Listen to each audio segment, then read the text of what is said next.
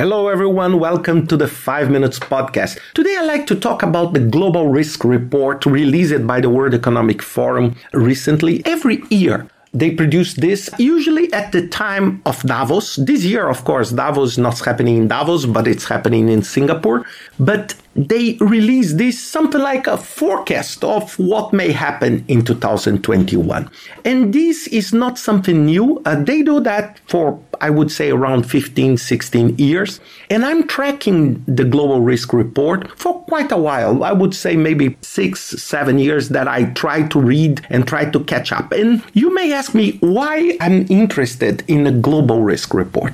It's because I want to understand these macro trends, these macro threats that could indirectly harm the work I'm doing.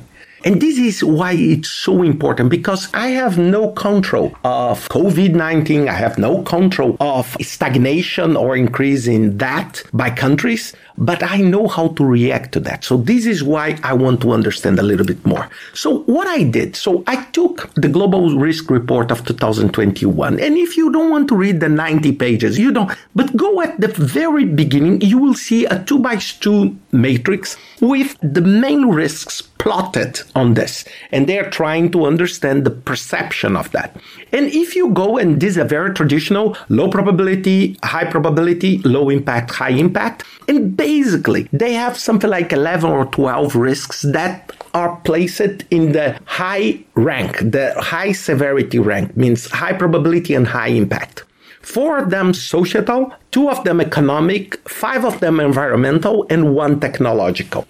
And the tech is more related to cybersecurity, even more now that people are working more and more online and technology is playing a key role. Five of them environmental, and of course, climate change, biodiversity, heating of the earth, and several others related to the environment two of them economic stagnation and that, and four societal, where COVID and infectious diseases is related to that. So erosion of society, like this uh, conflict that we are facing left against right, you know, this kind of turmoil that we are living in several countries. Uh, livelihood crisis, so people are getting poor up to a point that people are struggling to survive. So this is all the societal. And do you know what I did? I went online and I took the global risk report of 2020 and I put on the side and say, okay, let's see what happened in 365 days. And I had the chance to be in Davos during the time of the World Economic Forum, and everybody was talking, and this was one of the top in 2020 the environmental. Everybody was talking about uh, climate change. We saw, you know, last year the discussion with uh, Greta and Des about the climate change and how things will be. But at that time, if you go to infectious disease, the probability was low.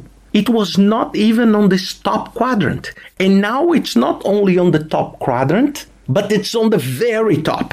So in one year. And then I did a third exercise. I went to 2010 and I went to the same chart. And then imagine what was on the very top. It was top asset collapse. If you remember 2009, we had a massive crisis with the subprime, where most of the assets of people, they just shrink dramatically. And this was the top risk at the time. And pandemic was in the middle, was not even in the top quadrant. Why I want to tell you that is that every single analysis, even if you hire the most competent academics or researchers, they are a reflect of the current moment. This is why when something so disruptive like COVID happens, it just take everybody unprepared.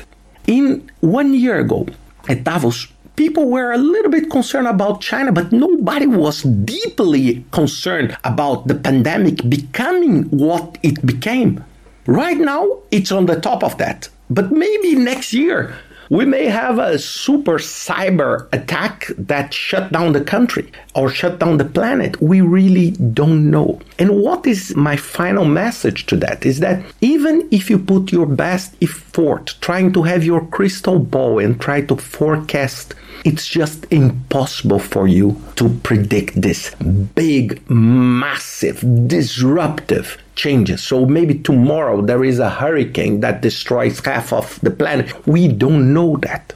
So, what is our ability? Our ability is to be able to identify triggers to that and react faster. So when I read this global risk report, I try to position my mind, my business, the projects I'm managing vis-a-vis that.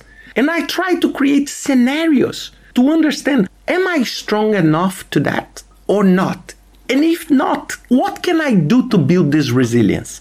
This is exactly what is the new risk management. The new risk management is not just putting 300 lines on your risk register and just monitor that. Because, you know, if you want to identify all possible risks, it's not 300, it's not 300,000, it's not 300 million. You know, it's an infinity it's an unlimited number. So think always about that in how you are able to react. Who react fast, who adapt fast, and who see the triggers faster wins the game. And this is exactly what I'm trying. So take a look on that. It's free. It's online. Just download and it's a very good content for you to become more educated on what are the global risks that could impact your life and your projects. I hope you enjoyed this podcast and see you next week with another 5 minutes podcast.